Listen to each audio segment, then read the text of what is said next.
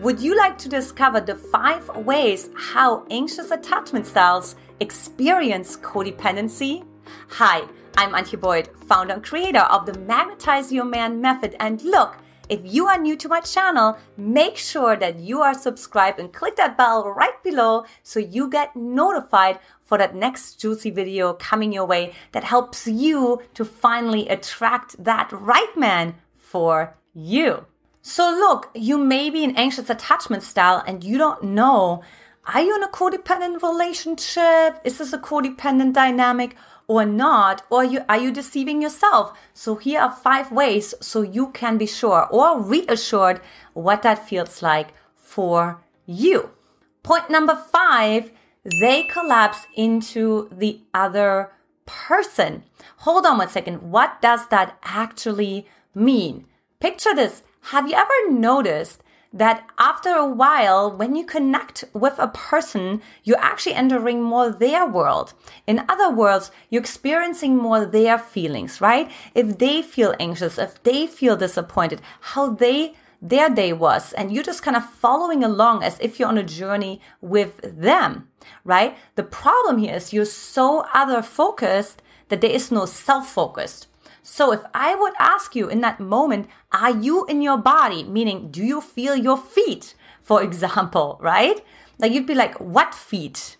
Because you would not be able to find yourself in that scenario, right? Because you're in a totally different world and you would actually need quite a bit of time to come back to your own world. Meaning, how are you feeling? Right? Do you enjoy the state, for example? You know, do you enjoy, uh, you know, I give you, I give you examples. When I was uh, dating uh, before I met my husband, so many times it was, I was really so focused on the other person. I barely even realized that if I even liked the date or not. I particularly remember one date where I was on a, where I was, uh, seeing this like professor of history. Now, look, I'm not really like the biggest history buff in the universe to say the least. And so he was just telling me all those historical um, stories and all of that, right? But there was something, he was like really dry about it. So it wasn't like, oh, this is entertaining. This is really interesting, right? But it was actually like really dry. But I kept like entering his world. And then at the end of the date, I was like, wait a minute did I actually enjoy the date? Never mind working on if he wants to have a second date with me. How about I actually see, uh, hello, do I actually want to go on a second date with this person, right? So this is a typical um, sign that I had collapsed into his world. So ask yourself, right? Are you collapsing into somebody else? And into their story, into their feelings, into even their physicality, right? So maybe you feel the pain that they're feeling.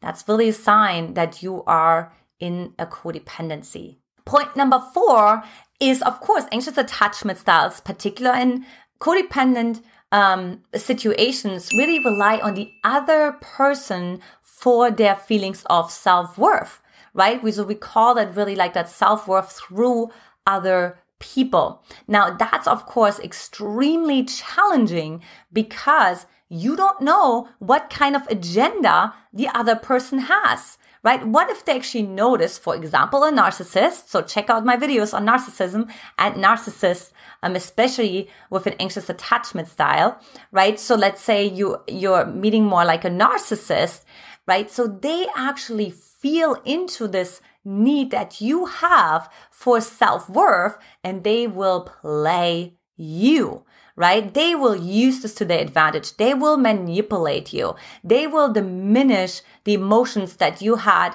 the truth that you had inside of yourself. They will make you question essentially everything.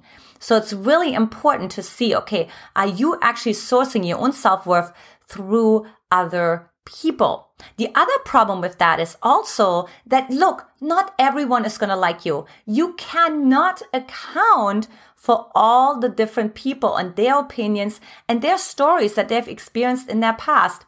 For example, you may remind them of a of a schoolmate that they had in who knows third grade or eighth grade, right? That they didn't like and so you have those attributes that projected onto you.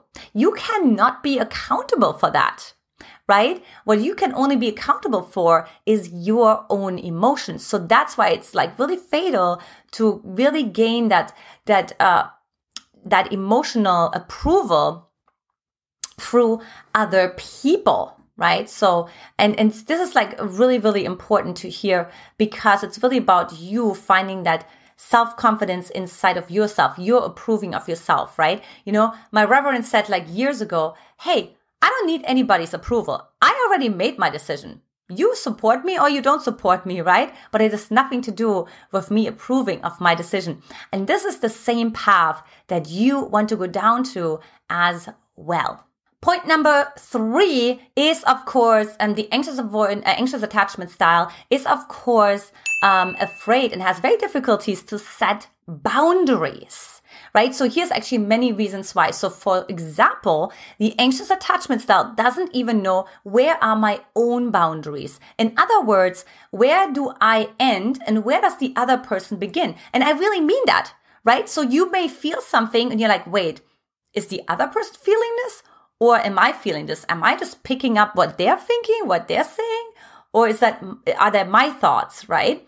So it may actually take a while for you to understand, hold on, where are my boundaries? And I'm actually talking about all levels of boundaries. I'm talking about the emotional boundary, right? Which is about like really honoring yourself in an emotional way, knowing when you're emotionally full, knowing when you can't emotionally take on more. So somebody may be toxic or negative or anything like that, right? They may have an emotion that you can't currently deal with because you simply don't have enough resilience in your own system, right? So that would be an emotional boundary, right? I also have a video on boundaries. So more on that, of course, on my channel. And I'm also looking at mental boundaries, right? Also looking at, of course, physical boundaries. And so what that really means is really understanding, okay, is my boundary like three feet out from me, right? Or is it like literally right when you come in here? Like, what is your safety zone? When do you start to feel, mm, I start to feel a little uncomfortable actually. My body starts to constrict. Um, I pretend everything is fine, but actually that's not the case right? So really seeing, okay, and the reason why you have difficulty setting boundaries because it's so hard to hold your own in a relationship. Now, what happens is in an anxious attachment style, they leak energy, right? So imagine you have a container and there are holes in it. And so then what happens is you can never hold your own energy because it's constantly leaking out through the holes. And other people can feel that, right? You give them more attention. You give them more emotions. You give them more of your, your mental resources and of course of your physical ones. So make sure that you learn how to set boundaries as well. Point number two is you rather be liked than respected. I know that's a really hard pill to swallow, right? As a matter of fact, I used to have this like sticky note on my refrigerator. It's more important uh, to be respected than to be liked because look, here is the thing. We actually don't necessarily trust people long term when we like them right? So I'm going to say that again. This is really, really interesting to get because think about it this way. If you always give your power away, you always agree, right? You always collapse, like we talked about in point number five. The other person will say, wait a minute. I, I know this can't be right. This is not right. You know, she needs, she has an opinion. I know she has an opinion or it wasn't right how I treated her or what I just said. She should say something. And then if you don't say something, the other person stops trusting you right? The man is like, well, wait a minute. Like, this is strange. She's not honest with me, right? Or she doesn't honor herself, right? So then the trust towards you goes down and somehow a, like a person can actually feel, a man can feel when it's more important to you to be liked. So it's about you than to actually be honest. Right. This is really important because when you're being respected, so you're actually saying, telling the truth, more my boundaries, um, videos. So when you're telling the truth, right? Like, yeah, short term, you may not be liked. Instantly, somebody may not like it because you just woke them up from, you know, from their sleep. You know, maybe they were sleepwalking, right? Um, But you know what? Long term, they will overcome this because they have their own resilience and they will be grateful because they know that there was some truth in that and that they can actually trust you. And finally, point number one, so important, you guys, which is you have a delayed emotional response. Now, have you ever experienced that you had an argument with somebody or you had maybe even a surprising conflict? You got on the phone with somebody, you thought it's going to be a great phone call, but out of the sudden there's this confrontation, somebody's telling you something and you didn't expect it. And in that moment, you're actually just agreeing. You're like, yeah, I totally agree. Or I totally see it from your perspective. Mm-hmm, mm-hmm, mm-hmm. But then you actually get off the phone and you're like, wait a minute like that wasn't all right like there's this emotion that i have inside of myself i'm actually angry because she didn't do this and this right or i'm i'm you know i'm i'm sad because she didn't see that i you know she didn't acknowledge these those pieces right so this is a perfect case of delayed emotional response Another one is actually when somebody is angry, right? Like you, so let's say you are angry and you are sad. Um, but you actually don't realize it in the moment. But like, let's say a week later, when you're out of the situation, you know, some even a few days later, you realize, like, wait a minute, I I'm actually not okay how this all went down. No, that that was a totally selfish move that he made, and I I didn't say anything, but now I actually see it, right? So it's like you can't really see it in the moment. Very typical for an anxious attachment style because remember, they're more melting into the other person. They're more collapsing into the other person, which means they forgetting their own container and who they really are. So look, those are the five ways how you can really see how the anxious attachment style experiences codependency so you can find yourself, right?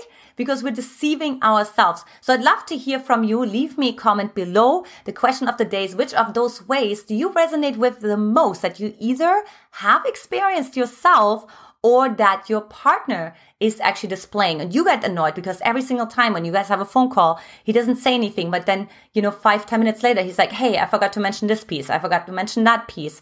You know this is why right? You're understanding a little better. So leave me comments below. This is the question of the day. And of course as usual if you feel you really resonate with this content and you really want to dive a little bit deeper then I invite you to take my magnetize your man quiz at magnetizeyourman.com or simply click that link below. Look, this is it for today. I had so much fun creating this video. Again, like it, um, share it with your girlfriends. Would love to hear your comments below. And I talk to you next time. Take care. Bye bye.